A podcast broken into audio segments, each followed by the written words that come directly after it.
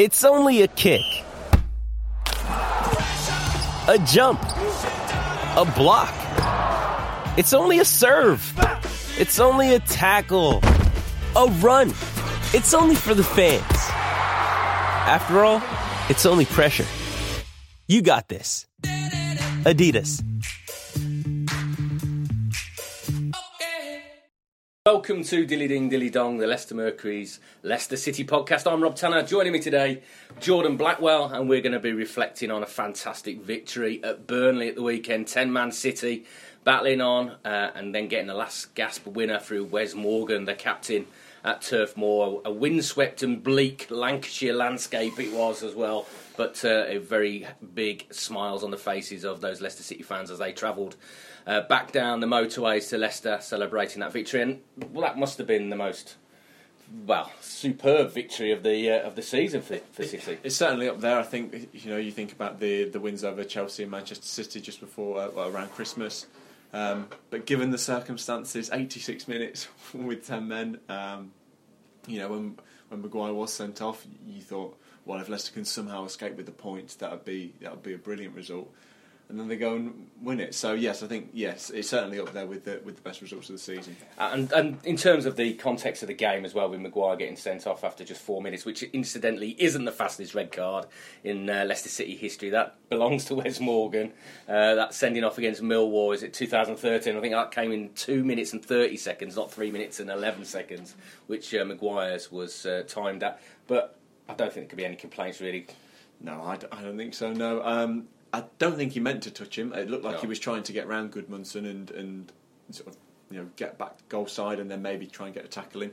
But as he's sort of come behind him, he's clipped his heels and Gudmundsson's gone over. And even if it is accidental, it's got to be a red card when you clean through on goal like that. And I think he knew it as well, didn't he? Straight Yeah, away, yeah. There wasn't too many complaints. uh, and, he, and he went off. So he's going to serve a one-game suspension now. But that man Morgan came off the bench. Then um, he's been in and out of the side, hasn't he, in uh, recent weeks? And uh, but he came on and uh, he did superbly well because uh, certainly, certainly the second half, City had to fight a bit of a rearguard action, didn't they, before he got that last gas winner? Yeah, I think so. I think they they sort of kept their attacking endeavour for, for for most of the game. Certainly the first half, you would you you would have struggled to to pick which team had the the man fewer. Um, but yeah, around the hour mark, it became clear that maybe Leicester's legs were getting a little bit tired, and they were sort of camped in their own box and sort of defending the crosses. And then Burnley brought Crouch on to make it even more difficult. Yeah, Um, but yeah, Morgan did really well, as did Jonny Evans. They you know they they cleared a lot of crosses, they cleared a lot of um, high balls. Uh, Burnley didn't have too many clear cut chances. They had a few, um, but uh, no, they did. They did pretty well, and then they found the energy to have one last attack. It was about their first attack in about half an hour at the end, and um, and they get a goal from it. So it shows that the there was still a little bit of belief there, although they had been sat back and, and defending. There was they had still had that belief that they could go on and nick it. Well, normally you, you always do a five talking points from every game, and sometimes I can imagine you're struggling to get five. Well, there was no danger of you getting five. You could have done ten talking points from this game because there was so much going on. Um, James Maddison put City ahead, and you're, you're right. We said it during the game. City still uh, were attacking, pressing, being positive. Maddison, Tielemans were finding space in between the lines. They were getting on the ball. They were playing the better football, Yeah. even though they had ten men. But it was from a set piece. Maddison, fantastic free kick into the top corner. Now he hadn't scored for a while. He'd been on a bit of a goal drought. I think it was 16 games uh, goal drought, and he just and so much has been going on in his life.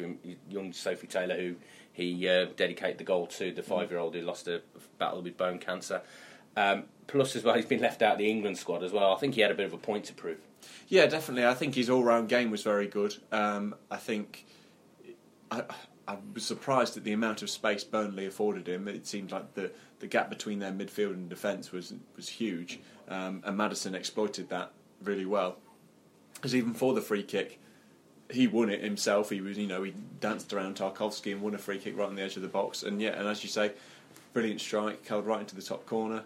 Uh, first time a Leicester player scored two free kicks in the same season, in the same Premier League season, which shows his quality there. Um, and yes, I think I think he probably did have a point to prove. I think there's been certainly I've advocated for him to be included in the England squad. I think. Um, Given the, the players England have at their disposal, I think he, he offers something different, and we've I think we've mentioned about his chance create uh, chance creation statistics before. You Yeah. know he's among the best in Europe. Um, so yes, I think maybe he did have a little bit of a point to prove. but with talent like that, he's going to be in the England squad eventually, even if it's not. Maybe it's going to be after the summer, after he's been to the um, under 21 Euros. But I think from next season he'll be a regular in the, that senior England squad.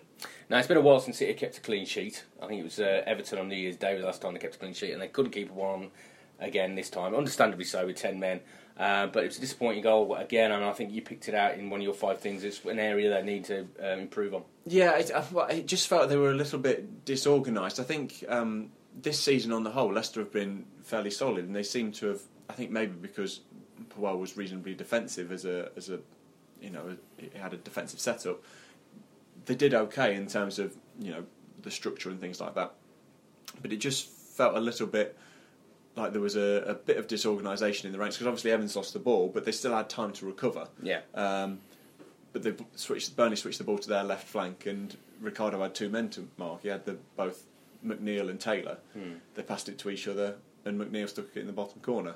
Um, I think maybe because Leicester were down to ten men, Maddison and Barnes had to to play a little bit deeper. And I think it was Maddison at the time that was supposed to be playing on the right, uh, and he wasn't there, so Ricardo didn't have any help.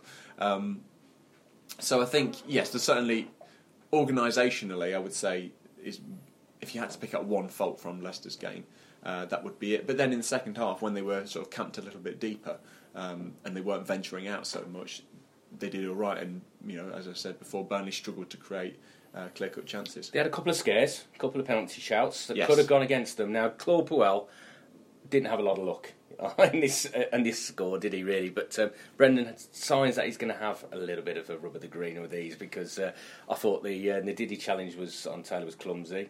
Yeah. Uh, and then certainly the ball struck Morgan's arm with Crouch, although Crouch was all over him as well for the high ball. In, we've seen in the past sometimes those decisions go against City, but they, they survived them this time. Yeah, I think it's- you know it's just it is one of those things. Sometimes um, I agree with you. I think they were probably um, they're probably both penalties. I think that, that Ndidi on Taylor more so. Um, Morgan's arm was. he- I mean, he hit the back of his arm. He didn't really know a lot about it, but his arm wasn't in, in an orth- unorthodox position. Um, but yeah, it did seem like Leicester got a little bit of luck. But then it's, it's you know it's hard to say whether you know whether the team creates their own luck because there's a, a little bit more positivity around the club. It seems like when you have a bit more optimism, those sorts of things do drop for you. That's just the way it is sometimes. But I think because there was a sense of it being downbeat um, under Puel, maybe things didn't go Leicester's way sometimes. Uh, so yes, they got away with it that time. I'm not sure they'll get away with two penalty decisions like that again this season. Um, but I, th- I don't know, well, I think most clubs would say this, but for me, it felt like it's about time Leicester got the rub of the green in Yeah, a game. We've been saying that many times, haven't we? That the, the decisions seem to go against them more often than not under Claude Puel. But um, now this time, Brendan's got the uh, got the rub of the green with uh, Mm. Michael Oliver on that score. Now let's get uh, before we get to Wes Morgan and the winner. Another assist from uh, Youri Tielemans. This Yeah. guy, I mean, I said it uh, on social media during the game. He was by far the best midfielder on the pitch.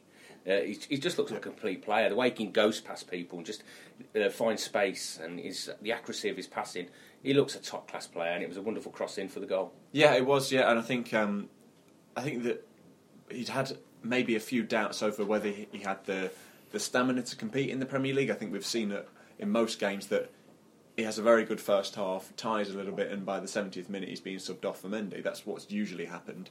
Um, but there wasn't really any chance for him to be subbed off in this game, and he was moved over to the right flank, and he was having to mark Charlie Taylor, who was bombing down the left wing and he still retained the energy and he still had enough you know enough in his locker to, to get a crossing at the end. I think he did take a little bit of a deflection, but he, he'd won the corner playing that sort of one two with Ricardo uh, that led to the corner that then led to the goal. So yeah, I mean to have three assists and a, go- and a goal in six appearances, that's more than Leicester could have hoped for, I think.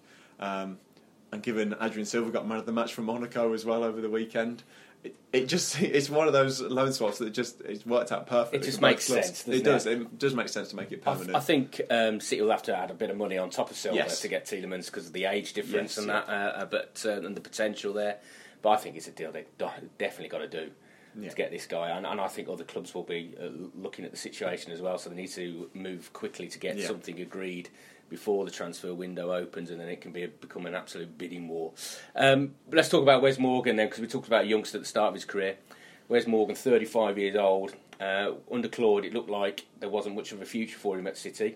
Before the game, we learnt that um, Wes is going to be offered a new one-year deal. Now, Brendan said it in a in a press conference, uh, press press briefing with the media that he wanted him to be offered a deal, but he has. Looks like he's Wes has agreed it. He's set to sign. Yeah. Um, so, and then he goes and scores the winner. Oh, what a f- transformation! No wonder he, he had such a beaming smile as he spoke to us after the game. Yeah, no, it's great for Wes. I think there's a. I think he's probably played more this season than was originally intended and perhaps he expected to. Um, I think it looked like he was struggling around October time. I know he had, he had the red card at Bournemouth, which was probably a little bit harsh. He had the red card at, against Everton, where Richarlison Yeah. ran him ragged, um, and it looked like at that point, well, is this it? Is this Mm. is Wes done? Um, then he came. Maguire got injured, and he played um, November to December uh, alongside Jonny Evans, and he was fantastic. Really, some of I thought some of his best form um, at the club. Then he had that wobble at Wolves, uh, which, which, to be fair, most of the Leicester Yeah. defence did that game. And then the, the Maguire Evans partnership has kind of shone since then. And then it's again, it's looked like okay, well maybe Morgan's time is up again. But Rodgers has come in, as you say, he, he clearly likes Morgan's influence. If, you know, if not his um, Yeah, he's been quite upfront about it. He's, he's said to Yeah. Wes, "You're not going to be playing as much football as you Yeah. you have been." Um, but he wants his influence and uh, his sort of leadership around the club. and that and he's, he's got that in abundance. You know, at 35 years old, um, and I think it that's probably a boost for the other players at the club because he's not only the captain, but he's extremely well liked. Um, I know that Rodgers said that uh, he was given a round of applause in the dressing room after the game as well. So it, uh, because he does receive a lot of stick um, sometimes for his performances, it's, it's pleasing for him to come on in a game like that, do everything right defensively in terms of clear uh, clearances and blocks, and then still pop up with the winner at the end. Um, yeah, I th- it's, great for Wes and um, shows that he's still got a little bit to offer as well. Well, this is the thing about Brendan Rodgers that I've noticed in the, the brief spell he's been at the club that I think the biggest problem for Claude, we've mentioned many times, was communication. But also, I think that lack of communication led to his inability to really get those senior players on board and on message with what he wanted to do. Brendan's different. He's identified straight away that he, that Kasper Schmeichel, Jamie Vardy, Wes Morgan, the three big influential figures in that dressing room, have got such um, power that if, to have them on side with him all the way, he's going to have more chance of success than without. And uh, he's, he's spoken so highly of Kasper and Jamie and Wes Morgan in uh, pre-match press conferences, and now to go give Wes the contract. I think I think he's just he's playing a bit of a blinder in terms Yeah. of that of the PR message, not just to the players but to the fans, to the media. He, he hasn't put a foot wrong in terms of uh, what he said.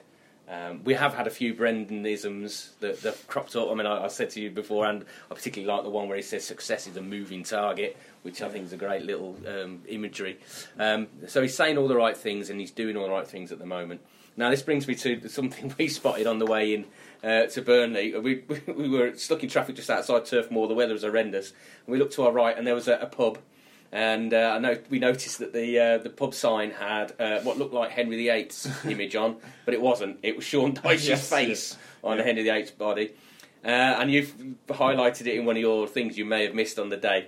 Do you think it's going to be long before Brendan Rodgers has got his own pub name? That's the thing. I think you would say from these first few weeks that it's got the potential to go that far. Um, I think obviously there's got to be some on the pitch success before we before we truly see that. But you Yeah, know, I mean, Dyche has done so well at Burnley. Yes, he he has, probably you know. deserves his own pub. a, a couple of promotions, uh, uh, you know, a return to Europe. I think it was the first time in 50 years they got to Europe this year. Um, so, yes, I think Rodgers has got some way to go. But first three weeks, you would say that the fans are all behind him. You know, we heard the, the, the supporters at Turf Moor, you know, chanting his name at the end, chanting his and Alan Wes's name.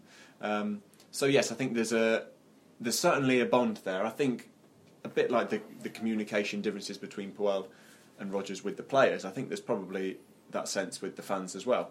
Um, I think it helps that, that obviously Rodgers has come in with a, a bigger reputation, if you like, and I think that gets more people on side immediately. Um, but yeah, certainly it feels more harmonious at the minute in terms of you know the fans, players, manager all on the same page. And those scarves that you noticed as well. Yeah, What was the message on the back of them? New Horizons. New Horizons. Now they were provided by the, the club as well. yeah, I mean, we've we the club do this all the time, don't they? I think it's you know it's a sign of how generous the owners are that they quite often fans that go away to games get freebies, and and they, uh, each fan had a, uh, a free scarf on their on their seat at uh, Turf Moor. Um, but it felt like a little bit of a message to put New Horizons on the scarf, just Yeah. to say, okay, this is a brand new era. This is um, this is something that we're that we're really focusing on. This is going to be Rodgers' time at the club. Um, so I think that was a it was a point made by by the club, I would say, on that front. So get involved with us if you want to get onto Leicestershire Live and or you want to tweet me or Jordan. Let us know what pub name you would name after Rodgers in Leicester. Would it be the Rodgers the Third with an image of Richard the Third with Rodgers' face on? Like let that, us know. yeah. Let us know. We'll, we'll get involved with that. Now it's no game next weekend, uh, international break, um, but there's plenty of Leicester lads involved in the internationals. A sign of how far the club the club's Yeah. come. You know, Maguire and Chilwell with the seniors. Got four lads with the under 21s as well with those games and numerous other internationals. But the lads that have been left behind are flying out tomorrow, Tuesday, uh, to Thailand uh, for the cremation of uh, Khun Vichai. And uh, they're going to pay the respects and they'll be out there for a, a few days. And we've got all these stories and many, many more uh, appearing on Leicestershire Live. We've got all the reaction to Burnley.